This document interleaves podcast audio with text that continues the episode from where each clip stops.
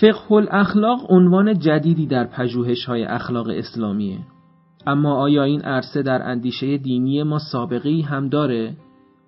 واجه های فقه و اخلاق وقتی در کنار هم قرار می گیرن چه معنایی پیدا می کنن؟ در این جلسه در این باره صحبت میشه.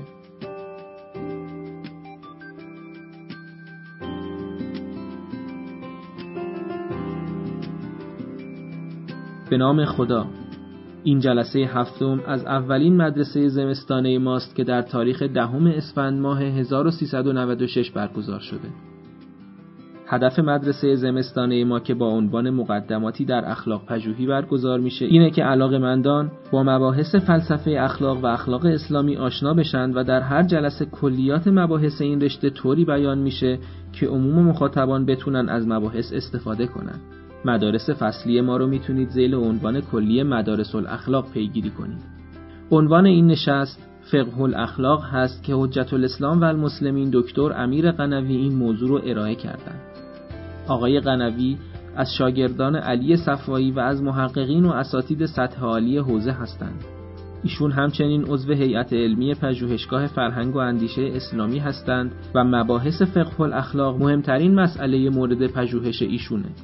آقای قنوی از نخستین کسانی هستند که در حوزه فقه الاخلاق پیشگام شده و کتاب درآمدی بر فقه الاخلاق رو در این موضوع نوشتند.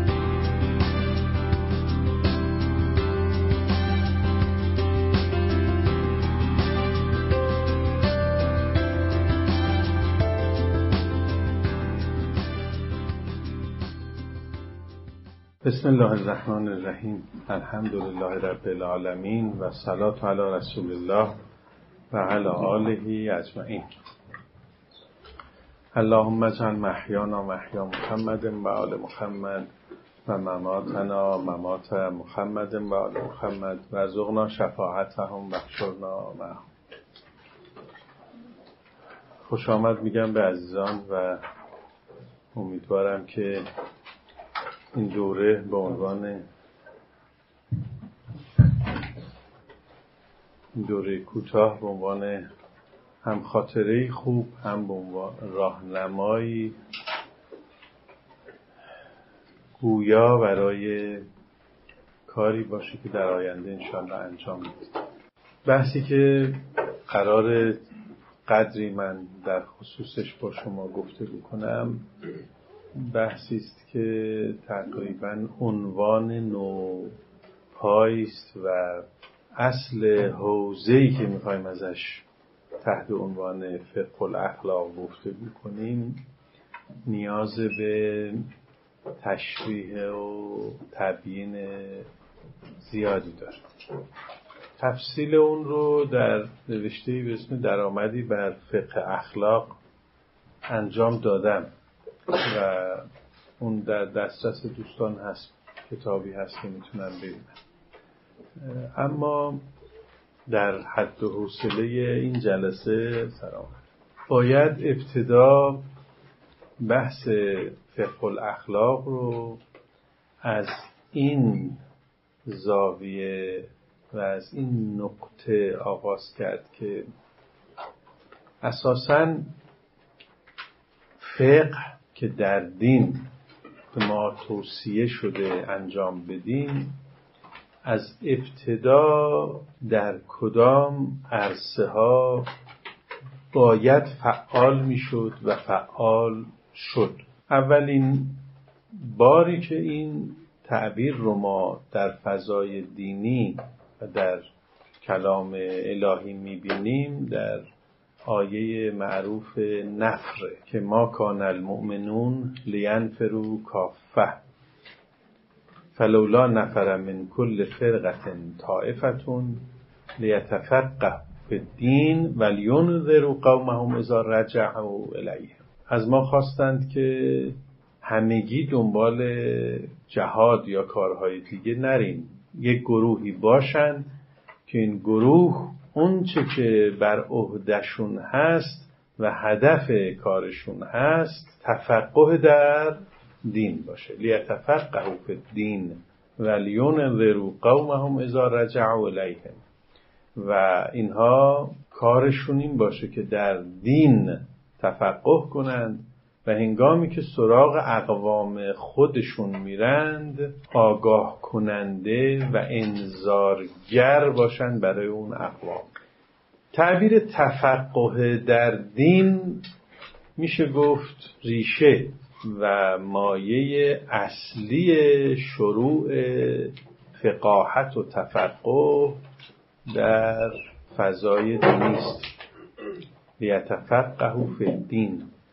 تفقه علل اجاله اگر براتون ارز کنم میشه چند عنصر معنایی رو درش دید. اول مفهوم فقه که متفاوت با فهمه فقه به فهمی گفته میشه که بر اثر تعمل حاصل شده. وقتی که شما از یک سلسله مطالب در سطح, در سطح عبور می‌کنید و از فهمهاتون با تعمل و اندیشه به فهمهای تازه و عمیق تری می‌رسید اصطلاحا میگن فقه رخ داده. فقه فهم حاصل از تعمل در یافته های پیشینه و حاوی و دارای دقت و تمایز خاصی هم هست. این تعبیر تعبیر توضیحی است کوتاه راجع به واژه فقه. تفقه به اقتضای سیقه و قالب تفعل تلبس و تکلف و آماده شدن برای یک همچین مهارتی رو میرسونه. تفقه جایی است که شما می‌تونید لباس فقه رو بر تن فکر خودتون بپوشانید. این تفقه در آیه اختصاص داده شده به دین و در دین به اطلاقه از ما خواستند و دین مجموعه آموزه است که خدا و رسولش برای ما به ارمغان آورد. و این مجموعه آموزه ها محدود به احکام نیست بلکه شاید حجم آموزش های دین در عرصه اخلاق کم از حجم آموزه هاش در عرصه احکام نباشه.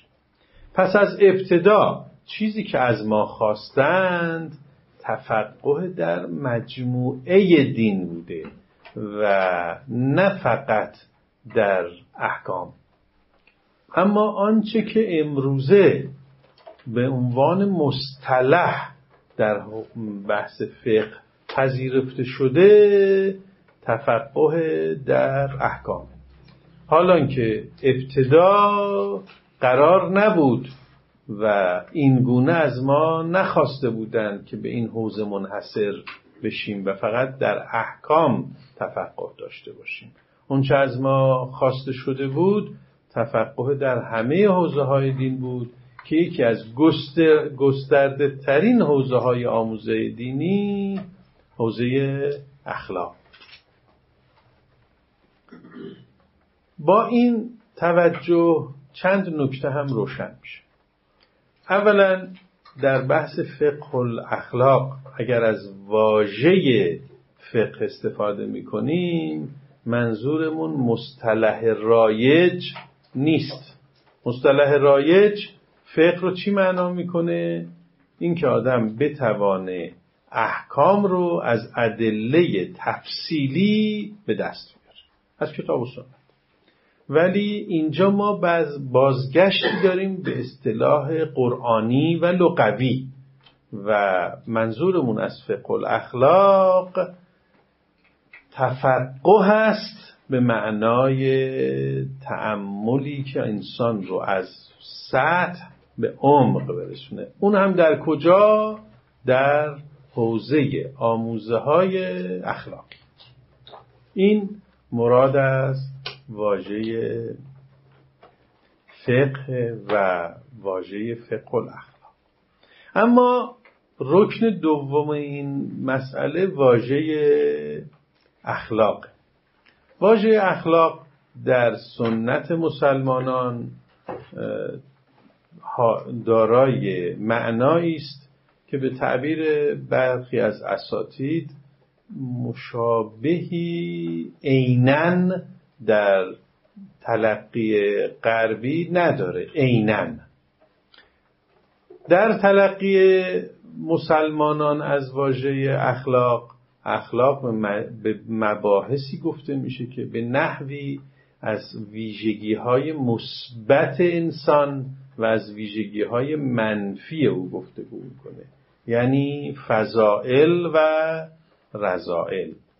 به زبان فنیتر اخلاق در فضای مسلمانان گفتگو از چگونگی تحول انسان و ویژگی های اوست به سمت صفات مثبت یا صفات منفی. این چگونگی این مکانیزم چه به سمت مثبت فضائل و چه به سمت منفی رضائل محل گفتگو در مباحث دین است.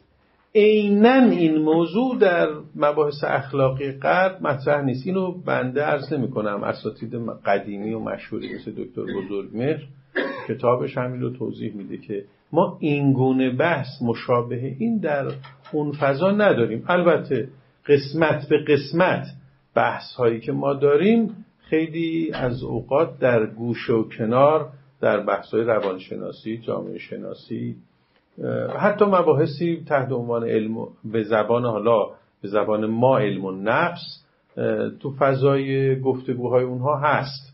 نمی‌خوام بگم که این مباحث در اونجا مطرح نشده. نه خیلی این مباحث اونجا به شکل دیگری مطرح. پس اولین توضیح همین بود که اخلاق در مورد اخلاق اولین توضیح همین بود که در میان مسلمانان مراد از اخلاق همین بحث خلق هاست. یعنی ویژگی های نفسانی. یعنی فضائل و رضائل. یعنی چگونگی تحول انسان به سمت مثبت یا منفی. اما اخلاق در فضای فکری امروز اصطلاحی متفاوته. و عمدتا بر بحث از ارزش ها متمرکزه. یعنی گفتگو از باید و نبایدها. و این دو بحث در این اینکه با هم مترابطند ولی یک بحث نیستند البته تحت عنوان حالا فلسفه اخلاق مباحثی جا میشه. اون عناوین دیگری هم در اونجا مثل اخلاق توصیفی اخلاق هنجاری اخلاق حرفه‌ای و تعابیر مضاف دیگری تو فضای گفتگوی غربی موجود هست. اگر ما این دو واژه رو کنار هم می‌گذاریم یعنی واژه فقه رو و واژه اخلاق حالا مرادمون از این مجموعه چیه؟ فقه الاخلاق یعنی چی؟ فقه با توضیحی که دادم به معنای لغوی و قرآنیش برمیگشت. یعنی به زبان دیگر تلاش برای استنتاق ادله. این اصطلاحی که علمای ما به کار می‌برن. تلاش برای استنتاق ادله. یعنی شما تلاش می‌کنید در موردی که از سوال دارید از قرآن و حدیث مطلبتون رو استخراج بکنید. یعنی به استنتاق الادله یعنی به زبان آوردن ادله. خب با این دید مشخص میشه که فقه الاخلاق نوعی انحصار در منابعش هست. منابعی که می‌خواد بهش تکیه کنه برای حل گزاره های اخلاقی حل پرسش های اخلاقی و ارائه گزاره های اخلاقی با این روی کرده که می‌خواد در این زمینه در مورد پرسش های اخلاقی از قرآن و سنت مدد بگیره. البته عقل هم در محدوده که درک داره دریافت داره می‌تونه مستند قرار بگیره که حالا اون بحثش جدا و جلوتر خواهم گفت. پس کلمه اول نشون میده که ما منابعمون و روی کردمون در این بحث چیه. کلمه دوم ولی این حالت رو نداره. ما اخلاق که در فقه الاخلاق میگیم منظورمون فقط پرداختن به پرسش های مسلمانان در کتب اخلاقی خودشون نیست بلکه به نظر می‌رسه مجموعه آموزه های دینی حرف هم در حوزه گفتگوهای مسلمانان داره هم حرفهایی در حوزه گفتگوهایی که در غرب در زمینه اخلاق مطرحه. در هر دو حوزه پرسش هایی هست و در هر دو حوزه ما وقتی مرور می‌کنیم ادبیات دینی رو و قرآن و روایات رو می‌بینیم حرفهایی برای گفتن دارند فقه الاخلاق در حقیقت تلاش می‌کنه پرسش هایی رو که به نوعی ما اخلاقی تلقی می‌کنیم و در اندیشه دینی رد و اثری ازش هست. در کتاب و سنت رد و اثری ازش هست. تلاش می‌کنه که اون پرسش ها رو با این نوع پاسخ ها به نحوی به تلاقی و به همراهی برسیم این کل توضیح بنده از این زمینه و فضایی که اسمش رو گذاشتیم فقه و اخلاق. استاد آیا این پرسش ها واقعا فقهی هستن یا اخلاقی هستن؟ پرسش قطعا اخلاقی. یعنی پرسشی است مال این حوزه از نیازهای بشر. حالا اینا می‌تونه از تحول انسان گفتگو کنه و تغییر ویژگیهاش یعنی بحثای مسلمان ها. یا از نظام ارزش ها سوال کنه. یعنی بحثای امروزی اخلاق. پرسش مسلما اخلاقی. پاسخ مستند به منابع دینی. خب این حوزه احکام و حوزه اخلاق اینها به شما کاملا متمایزن یه بخشی متمایزن یا مثلا حالت خاص ببینید مسلما مترابطن. مسلما مترابطن. ولی من بیشتر سعیم امروز این بوده که صرفا اعلان استقلال این حوزه رو بکنم و اینکه ما نیاز به این نوع گفتگوها داریم. تو فقه احکام از این نوع موضوعات گفتگویی نداریم. بفرمایید.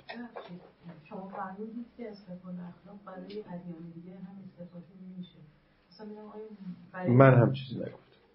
اگرم گفتم عذر می‌خوام. اون چی که من گفتم گفتم که منابع ما کتاب سنت و عقل خواهد بود. اجماعی هم که در این موضوعات نداره و اینو دقت میفرمایید. این به معنای اینه که من منظورم از کتاب قرآن بودا نه کتب آسمانی. فرمودید که مختص پاسخ به سوالات مسلمانان نیست. بکنم منظورشون این بود. آها شاید هم اشکال از اینجا برخواسته. ببین من عرض کردم مسلمانان رو اصلا قید نکردم من اینجا. گفتم ما یه سلسله گفتگوهایی در این حوزه داشتیم که مسلمانان انجام دادند و عمدتا حول چی بوده؟ تحول نفسانی انسان. فضائل رضایل و یه سلسله گفتگوهایی به یه بیان وسیعتر که در حوزه ارزش ها انجام شده که اون گفتگوها با این گفتگوها ارتباط داره ها ولی بالاخره بحث مستقل و جدایی هم. ببین اصلا فقه الاخلاق با این توضیح که من دادم میشه در غرب داشته باشیم چون اونا دقدقه این دو تا منبع ما رو که ندارن. یعنی اونا معمولا در بحث های اخلاقی تکیهشون بر تحلیل های عقلانیه. تحلیل های عقلانی به خاطر همین به طور طبیعی چون ما اصلا دنبال چیز دیگری میگردیم یعنی دنبال پاسخهای اسلام به پرسش های اخلاقی. طبیعیه که اونا همچین دقدقه اساسا ندارن. البته تحقیقاتی هم شده ها من نگاه می‌کردم مثلا در زمینه مسئله امر به معروف و نهی از منکر که خب اساسا یه مسئله احکام تو فضای گفتگو ما عمدتا دیدم مثلا دو جلد کتاب قطور اونها در باب امر مبنی از منکر نوشتن که البته ترجمه به فارسی هم شده. والله دوست داشته اما آیا این حوزه تازه دانش سابقه ای در اندیشه مسلمانان داره یا نه؟ اینم اجمالا توضیح میدم. شما وقتی به حوزه احکام وارد میشید می‌بینید فقه در حوزه احکام سابقه بسیار طولانی داره. از عصر ائمه معصومین علیهم السلام این تفقه آغاز میشه تا به امروز هم دوره های مختلفی رو طی کرد راجع به این موضوع هم منابع خیلی زیاده. بخشایی رو من تو همون نوشته خودم آوردم. سرچ هم بخواید بکنید تاریخ فقه بنویسید. بلافاصله منابع مختلف براتون. آیا در عرصه فقه اخلاق هم ما تاریخچه ای داریم؟ این یادتون باشه. اول باید حواستون باشه. منظورتون از فقه اخلاق فراموشتون نشه. منظور چی بود؟ ما پرسش های اخلاقی رو محور قرار بدیم از منابع اسلامی برای اون پاسخ پیدا آیا این تو اندیشه دینی سابقه داره؟ تو تاریخ ما سابقه داره یا سابقه نداره؟ خب ما وقتی مراجعه به تاریخمون می‌کنیم تاریخ علمی ما نشون میده ما توی یه مقطعی یعنی در دوره حضور معصومان علیهم السلام کاملا این وضعیت رو داشتیم. یعنی ما از دوره امام سجاد علیه السلام نوشته هایی که برامون آثارش باقی مانده نشون میده که توجه به این حوزه اندیشه کاملا بوده. کتاب های تحت عنوان از زهد می نوشتند اولینش نوشته همون ابو حمزه سومالیه که البته کتاب به دست ما نرسیده که شاگرد امام سجاد. و وقتی کتاب های بعدی زهد رو می‌بینیم که یکیش امروزه موجوده مال حسین ابن سعید احوازی موجوده. شما می‌فهمید این عنوان زهد زهد زهد که تکرار میشه در نوشته های اصحاب ائمه همون مباحث اخلاقی خودمونه. همون مباحث اخلاقی خودمونه. منتها صرفا با تکیه بر احادیث و قرآن. یعنی این پرسش ها اون موقع مورد توجه قرار می گرفته و تلاش می شده بر اساس قرآن و سنت به این پرسش ها پاسخ داده بشه. وقتی میایید جلوتر از عصر ابو حمزه سومالی می‌بینید آرام آرام عناوین عناوین اخلاقی متعدد میشن و کتاب ها متنوع میشن. این نشون دهنده گسترش اندیشه اخلاقی در همون دور است. جلوتر که میاد کتاب های زیادی رو تو این زمینه با عنوان های تازه می‌بینید. مثل مثلا کتابی که امروزه باقی مانده برای ما. کتاب محاسن. محاسن مال کیه؟ کسی یادش هست؟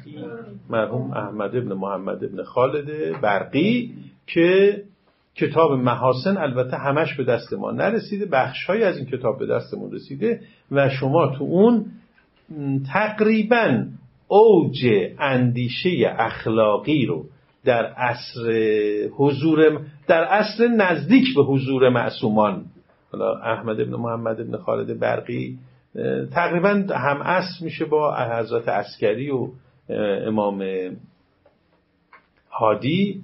اون اواخر و اصل غیبت.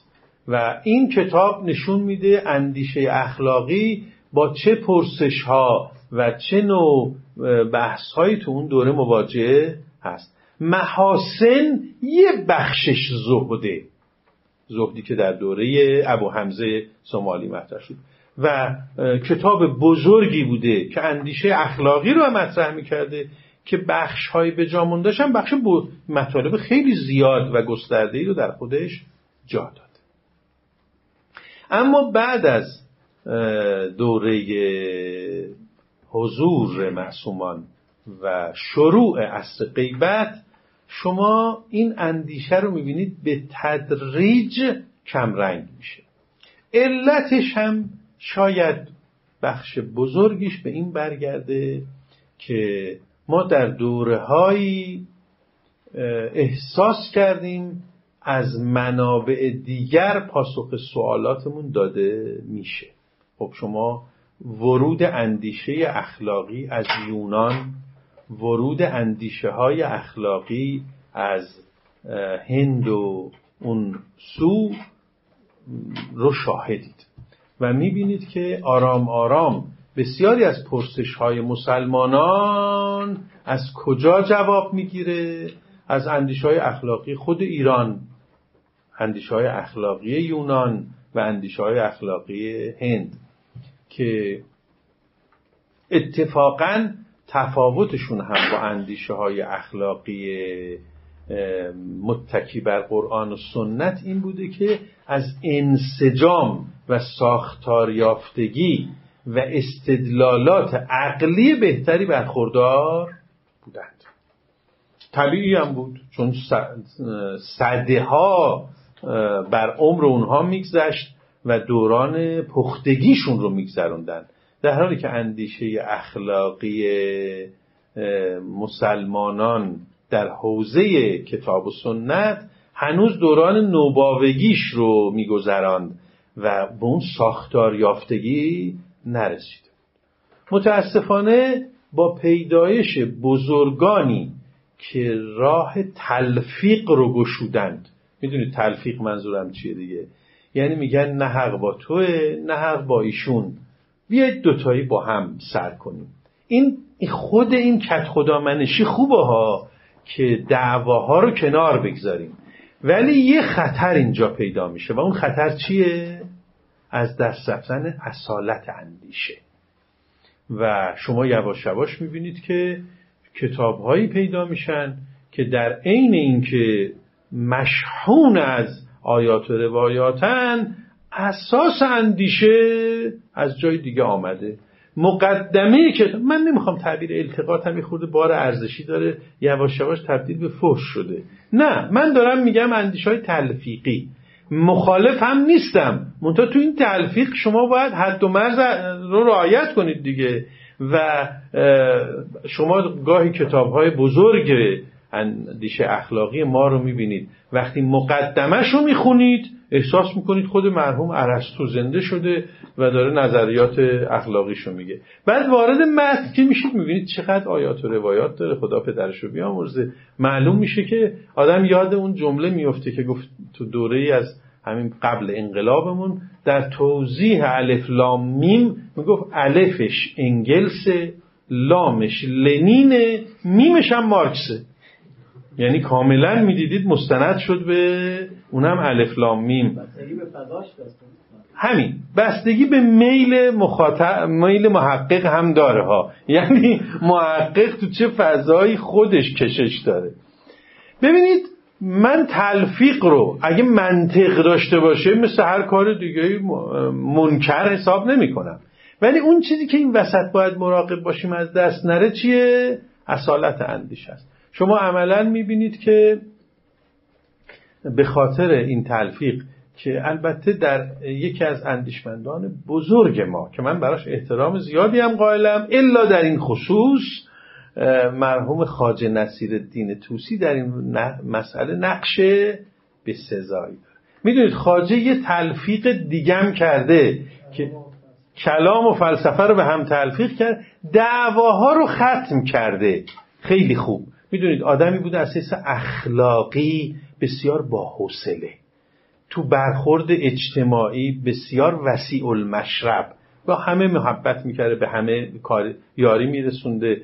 حوزه های علمیه اهل سنت به شدت بدهکارند به کی؟ به خاجه چون او احیاشون کرده بعد از حملات مقل ولی خب این این وقتی میاد تو فضای اندیشه خوبیش اینه که دعواها رو تا حدی ختم می‌کنه.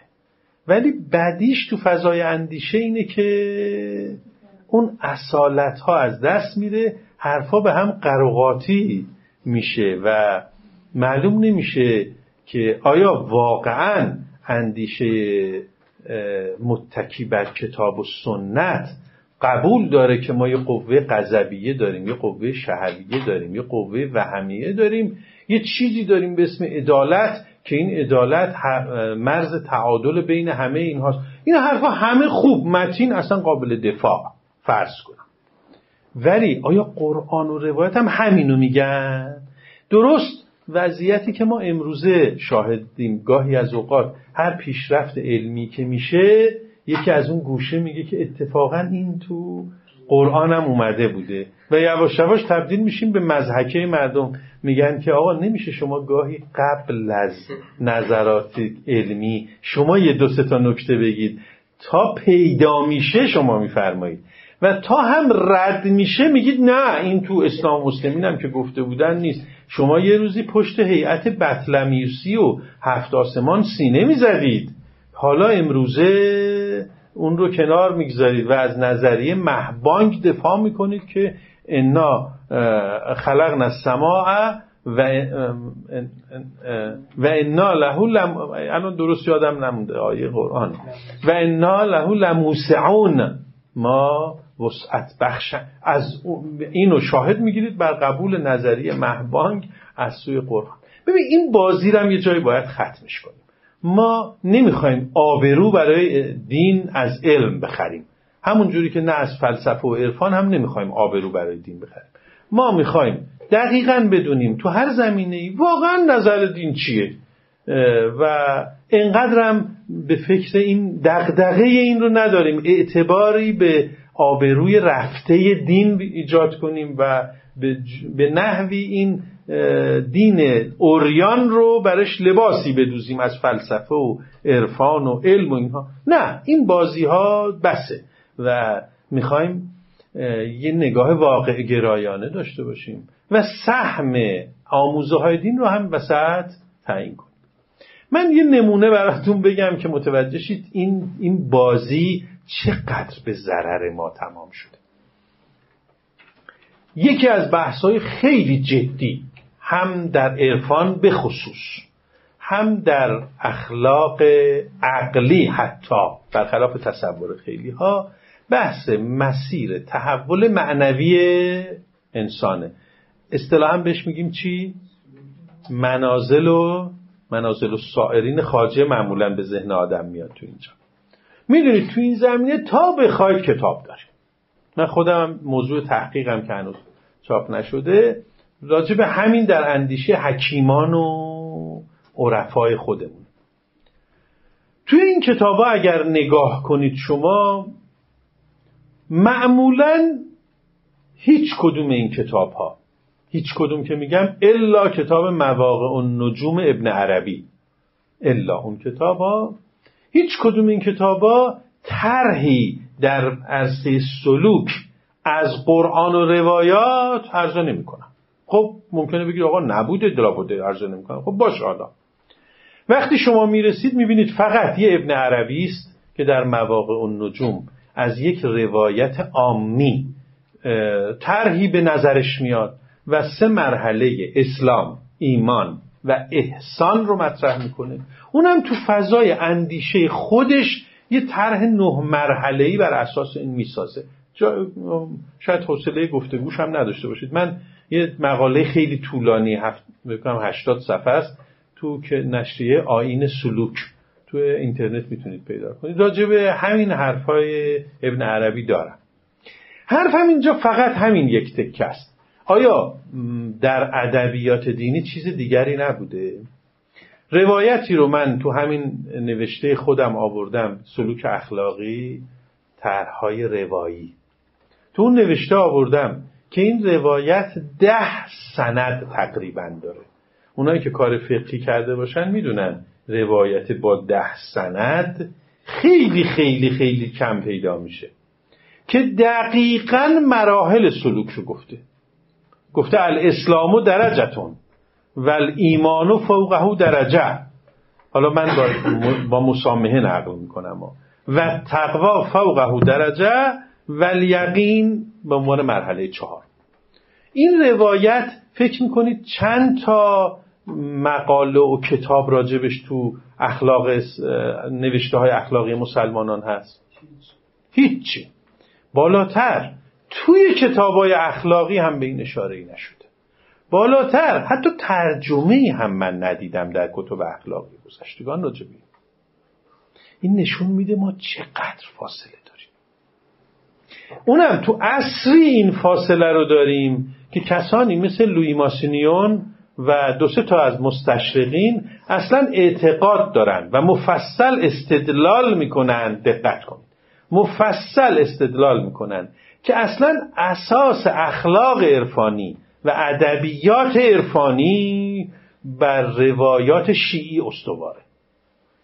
و توضیح میدن دو سه تا کتاب رو تو این زمینه شاهد میارن که حتی خود اهل سنت نوشتن و نشون میده اون کتاب ها که اساس این ادبیات و طرز نگاه از کجا آمده؟ از روایات منقول از حضرت صادق.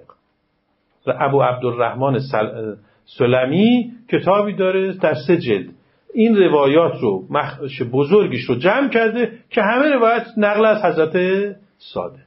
ولی شما تو کتاب های اخلاقی که می‌رسید می‌بینید هیچ خبری از این حرفا نیست. ما روایات مفصل و طولانی نه در اون کتب اون گوشه بلکه تو اصول کافی داریم. هیچ توضیحی تو کتاب های اخلاقی حتی توجهی بهش نبوده. نمیگم توضیح. ببینید کتاب های اخلاقی ما متاسفانه مثلا اخلاق شبر جام و سادات معراج و ساده روایات خیلی دارند ولی عمدتا در حد ترجمه است. اگر ترجمه داشته باشن که خب کتاب عربی ترجمه هم زحمتش نبوده دیگه. در صدر بحث روایات میاد بعد خود معلف محترم حرفای خودشو می‌زنه. تفقهی در کار نیست. تحلیلی در کار نیست. مرحوم مزفر با تندی مرحوم مزفر صاحب کتاب اصول و منطق. با تندی تو مقدمه جامع, الاخل... جامع سعادات میگه. میگه این چه بساتیه که علمای اخلاق همون قال از صادق علیه السلام ببخشید این سندش چیه؟ کجا نقل شده؟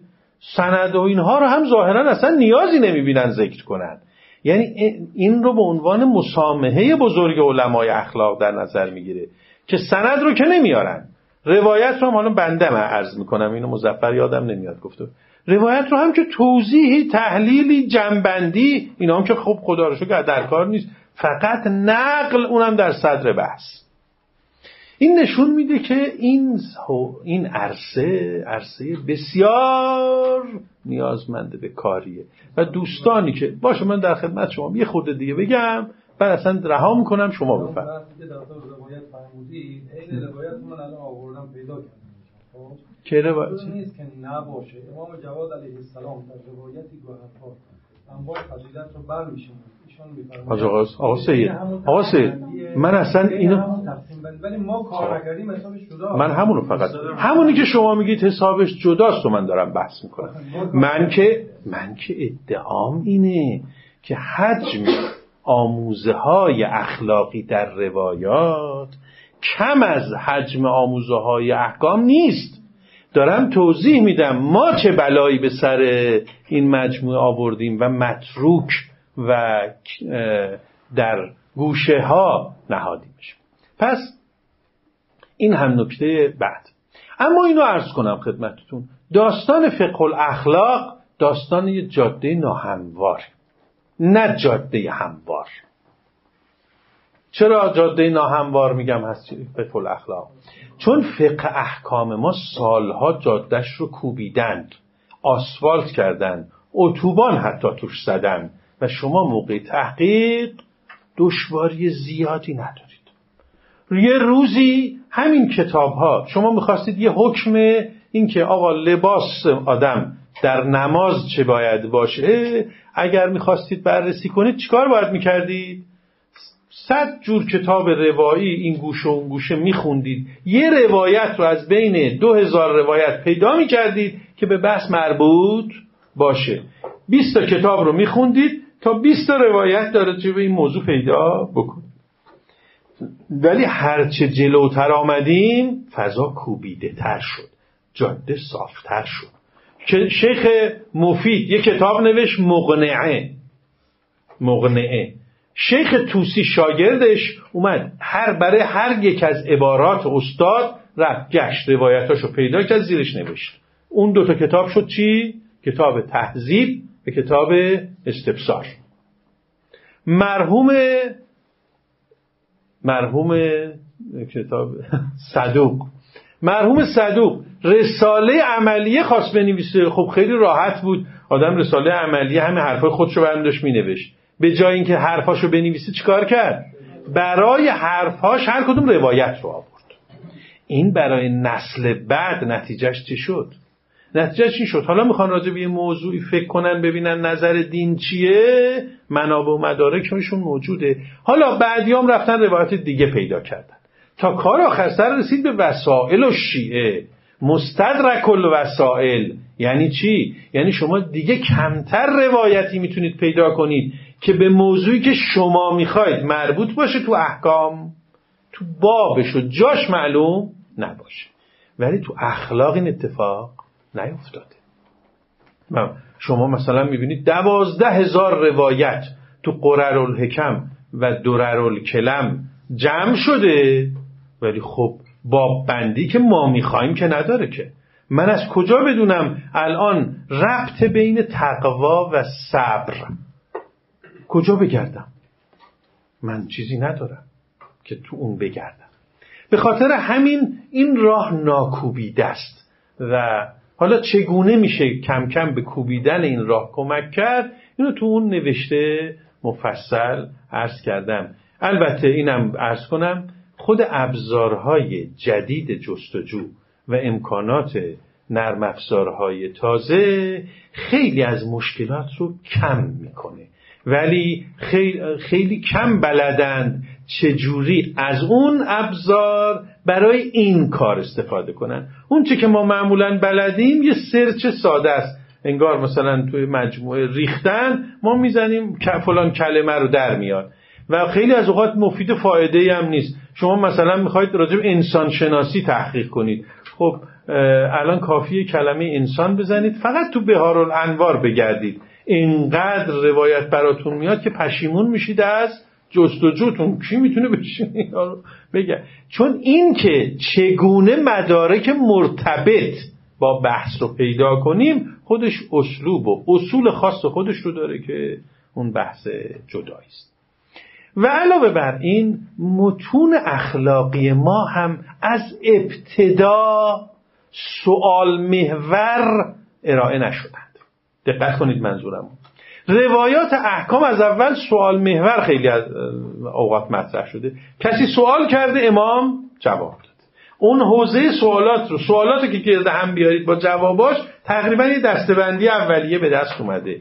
ولی منابع ما می‌دونید چیه؟ مثلا دعای کمیل یکی از منابع دعای ابو حمزه یکی از منابع اینا پاسخ به سوال مشخص که نیستن. این مجموعه بلند معارفن که بله تو زمینه های مختلف پاسخ سوال شما تو اونجاها نهفته. متوجه ارزم میشید به خاطر همین شما با مشکلات تازه هم تو عرصه روایات اخلاقی مواجه هستید و اون متونی که باید تحلیل شن باز شن. متن کاوی هایی رو شما نیاز دارید که با کمک بعد از اونها تازه می‌تونید نمای زنی کنید به موضوعات مربوط کنید و بعدا تو سرچ هاتون ازشون استفاده بکنید. نکته سوم که من اینم بگم البته خیلی مطلب مونده ولی به حد حوصله جلسه و گفتگوی عزیزان. نکته سوم اینه که آیا ما اینجا اصول فقه اخلاق هم نیاز داریم یا نه حالا شاید من فرضم بر این عزیزان شاید ندانند اصول فقه تو احکام چیکار می‌کنه اینجا چه توقع؟ بعضی تا میگیم اصول فقه فکر می‌کنن متدولوژی کار فقهی در اصول فقه گفتگو میشه. نه از این خبرها نیست. اصول فقه سه تا موضوع رو تو خود همین فقه موجود بیشتر متکفل نیست. اون سه تا موضوع چیه؟ یک چی دلیل چی دلیل نیست؟ حجت. مباحث چی میگن بهش؟ مباحث حجت. چی حجت شد قیاس حجت نه. استحسان حجت نه. روایات خبر سقه چی؟ حجت. ببینید یعنی تفکیک بین الحجت و لا حجت و تعیین حدود حجیت اونها این موضوع اولیه که تو اصول فقه گفته میشه. هزار زبون داره ها ولی شاید نیمی از مباحث اصول فقه حول همین مسئله است. چی دلیله؟ چی حجته؟ به چی میشه تکیه کنیم؟ بریم تو بحث. دومین بحث در اصول فقه بررسی اسلوبهای پرکار برده یه خورده قلم بست توضیح میدم. اسلوبهای پرکاربرد منظورم چیه؟ شما وقتی اصول فقه می‌خونید میگه امر دلالت بر چی داره؟ میگه وجوب مثلا. یا میگه نداره. میگه نه آیا دلالت بر این داره که ضدش فاسده؟ ضدش فاسده. نمی‌دونم اصول رو خوندید یا نه. همین دلالت امر بر وجوب این که دیگه همه خوندید احتمالا. ببینید اینجا راجب چی داره حرف می‌زنه؟ فقه دغدغش چیه؟ دغدغش واجب و حرام دغدغش باطل و صحیحه. خب؟ وقتی میره تو روایات و آیات اون بیاناتی که باش برخورد می‌کنه گاهی یه سوالات کلی براش پیش میاد. سوالات کلی که به او تو فهم محتوای ادله محتوای ادله کمک می‌کنه. مثلا کلا امر دلالت بر وجوب داره.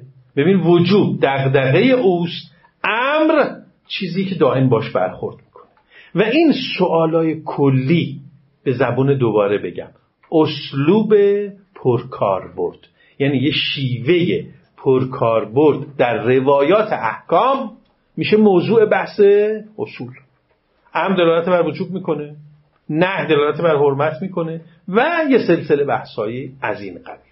به اینا اصطلاحا تو اصول میگن مباحث الفاظ احسن پس یک دلیل چیه؟ بحث حجت. دو قواعد کلی دلالت ها تو این حوزه که من کار می‌کنم چیه؟ سه خب حالا اینا رو هم فهمیدم. اینا الان با هم برخورد می‌کنن. برخورد می‌کنن. برخوردهاش یکیش به نحو تعارضه. انواع دیگه ای هم داره حکومت داره ورود داره چی داره چی داره. اینا نسبت های میان ادله رو هم ما باید توی جای گفته بکنیم. اصول کلا سه تا بحث داره. همه اصول یا از دلیلیت گفتگو می‌کنه یا از قواعد کلی دلالت یا از نسبت هایی که میان ادله برقرار میشه برخورد هایی که میان اینها شکل می‌گیره. این سه بحث آیا در اصول فقه اخلاق هم. مورد نیاز هست یا نه؟ بله هست. منتها نوع بحث اون فرق می‌کنه حالا. بعضیاش مثلا شما تو احکام تو احکام وقتی می‌رسیدیم به دلیل عقل گفتن آقا معمولا می‌گفتن خود عقلا نه سیره اوغلا که خب چند یه چند یکی دو صد از خیلی جدی مورد بحثه. عقل. معمولا می‌گفتن که چی؟ عقل به مناطات احکام راه نداره و استفاده خیلی نداشت تو مباحث احکام. ولی تو اخلاق که می‌رسید اح... مباحث اخلاقی عمدتا از اموری حرف می‌زنه که برای ما ملموس و محسوسه.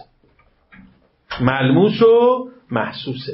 با تعملات باطنی هم خیلیش قابله فهمه. اینجا سوال برامون پیش میاد. عقل تو عرصه استنباطات اخلاقی چه نقشی داره؟ ظاهرا متفاوته. چه نقشی داره نمی‌دونی بیاید تو حوزه دلالت ها تو حوزه دلیلیت رو گذاشتم. نمونه که مثال زدم عقل بود. نمونه تو حوزه دلالت ها براتون بگم. توی, توی اخلاق ما بحث وجوب نداریم. وجوب و حرمت مال بحث احکام. اینجا مثلا ما می‌خوایم ببینیم کدام عمل فضیلت بیشتری داره. ترتیبش رو بفهم. شما مراجع میشید با روایات بسیار زیادی که هی میگه افضل الاعمال این. اون وقت میره اون وقت میره اون میگه افضل الاعمال اون. شاید مثلا در رابطه با برترین اعمال شما اقراق نباشه چهل عنوان مختلف دارید. چهل عنوان مختلف دارید که در روایات راجبش گفتن افضل الاعمال فلان. الان سوال شما چیه؟ این اسلوب پرکار برده این اسلوب استفاده از افعال تفسیر پرکار بود و شما تو استنباط گیر می‌کنید اونم پنجاه جا صد جا. مجبورید یه جا این قواعد کلی این دلالت رو ازش بحث کنید. ما چجوری اینا رو باید مورد گفته قرار بدیم؟ چجوری موزر رو حل کنیم؟ این میشه مسئله مباحث الفاظ منتها تو فقه اخلاق. این میشه اصول فقه اخلاقشون پس می‌بینید هم در مباحث دلیلیت و هم در مباحث دلالت ما با سوالات متفاوتی هم مواجه هستیم در فقه اخلاق. به خاطر همین اصول فقه اخلاق همسان با اصول فقه احکام نیست. هرچند مباحث مشترک هم خواهند داشت. این مجموعه ارزم که البته هنوز خیلی جای گفتگو داره ولی برای اینکه یه تصویر اجمالی و کلی به شما بدم حتی ببین رجالی که ما اونجا استفاده می کردیم خیلی از اوقات اینجا به درد ما نمی‌خوره می‌دونید چرا؟ ما تو رجال از چی گفتگو می کردیم؟ از سند احادیث گفتگو می کردیم و تلاش می کردیم راهی برای ارزیابی سند پیدا کنیم متاسفانه ما در اخ... روایات اخلاقی یه معضل بزرگمون چیه؟ اینکه سندها رو نقل نکردن محدثان بزرگوار اخلاقی. هرچند این کار به قول مرحوم مجلسی و مزفر قابل توجیه علمی نیست. ولی خب نیاوردن. حجم بزرگی از روایات اخلاقی ما سند نداره. این سوال برامون مت... پیدا میشه. آیا اگر سند کلامی رو نداشته باشیم راهی برای اثبات انتصاب اون کلام اثبات اینکه این کلام از اونها صادر شده هست. ممکنه بگیر بله منتها خب میگن بله آخه راه علمی ها. من جوابی که کوتاه میگم. مثلا در رابطه با بحثای امروزی اینو مطرح می‌کنن. آیا با توجه به نحوه گفتگوی یک آدم میشه تشخیص داد این حرف حرف فلانی یا نه؟ میگن بله خیلی از اوقات میشه. مثلا در رابطه با این شعر ابوالقاسم فردوسی که ایا شاه محمود کشور گشای گر از من نترسی به ترس از خدای که صد و خورده بیته می‌پرسن که آیا این از فردوسی یا نه؟ سندی معتبر در رابطه با این گفتن نداریم. ولی اومدن با توجه به نوع استفاده از کلمات. و نوع تعابیر به کار گرفته شده و بسامد استفاده از لغات. یعنی مثلا ببینید من که حرف می‌زنم ممکنه در هر سه جمله یه دفعه بگم مثلا. این میشه تکیه کلام من.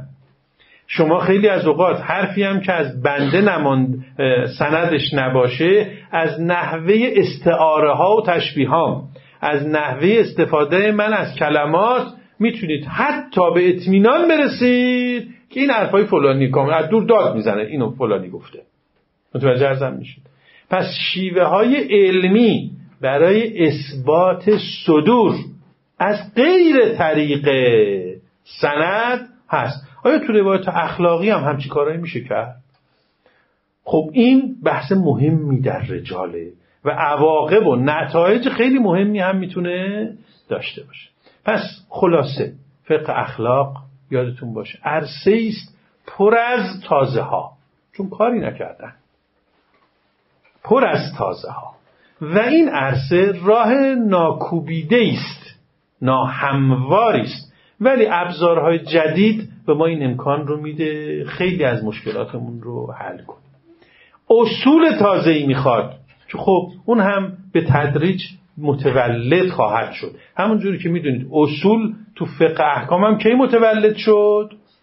سالها بعد از شکلگیری فقه احکام. چرا؟ چون اصول میاد. مشکلات دائم فقه رو باید مورد گفتگو قرار بده. اصول موجود خیلی اینجوری نیستا. نه ثمره بعضی از مسائل در نظر و قسم ظاهر میشه. ولی اصول واقعی چجوری متولد میشه؟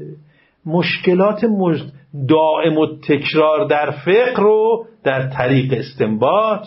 یک جا جمع می‌کنه اسمش اصول. اصول فقه احکام هم همین الانش هم متول... فقه اخلاق. همین الانش هم متولد شده. مقالات و نوشته های تو این زمینه می‌تونید ببینید.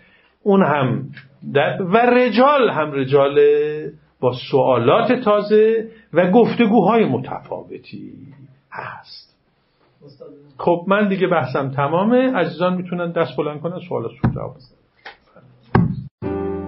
چیزی که شنیدید گزارشی شنیداری از یکی از برنامه های خانه اخلاق پژوهان جوان. بود مجموعه ما یک مجموعه غیر انتفاعی و مردم نهاده که از سال 94 تا کنون تلاش می‌کنه مباحث اخلاق رو در فضای نظری و عملی که تا حدودی کمرنگ شده هم تا اندازه احیا کنه و هم در قدم های بعدی رشد و اعتلا بده.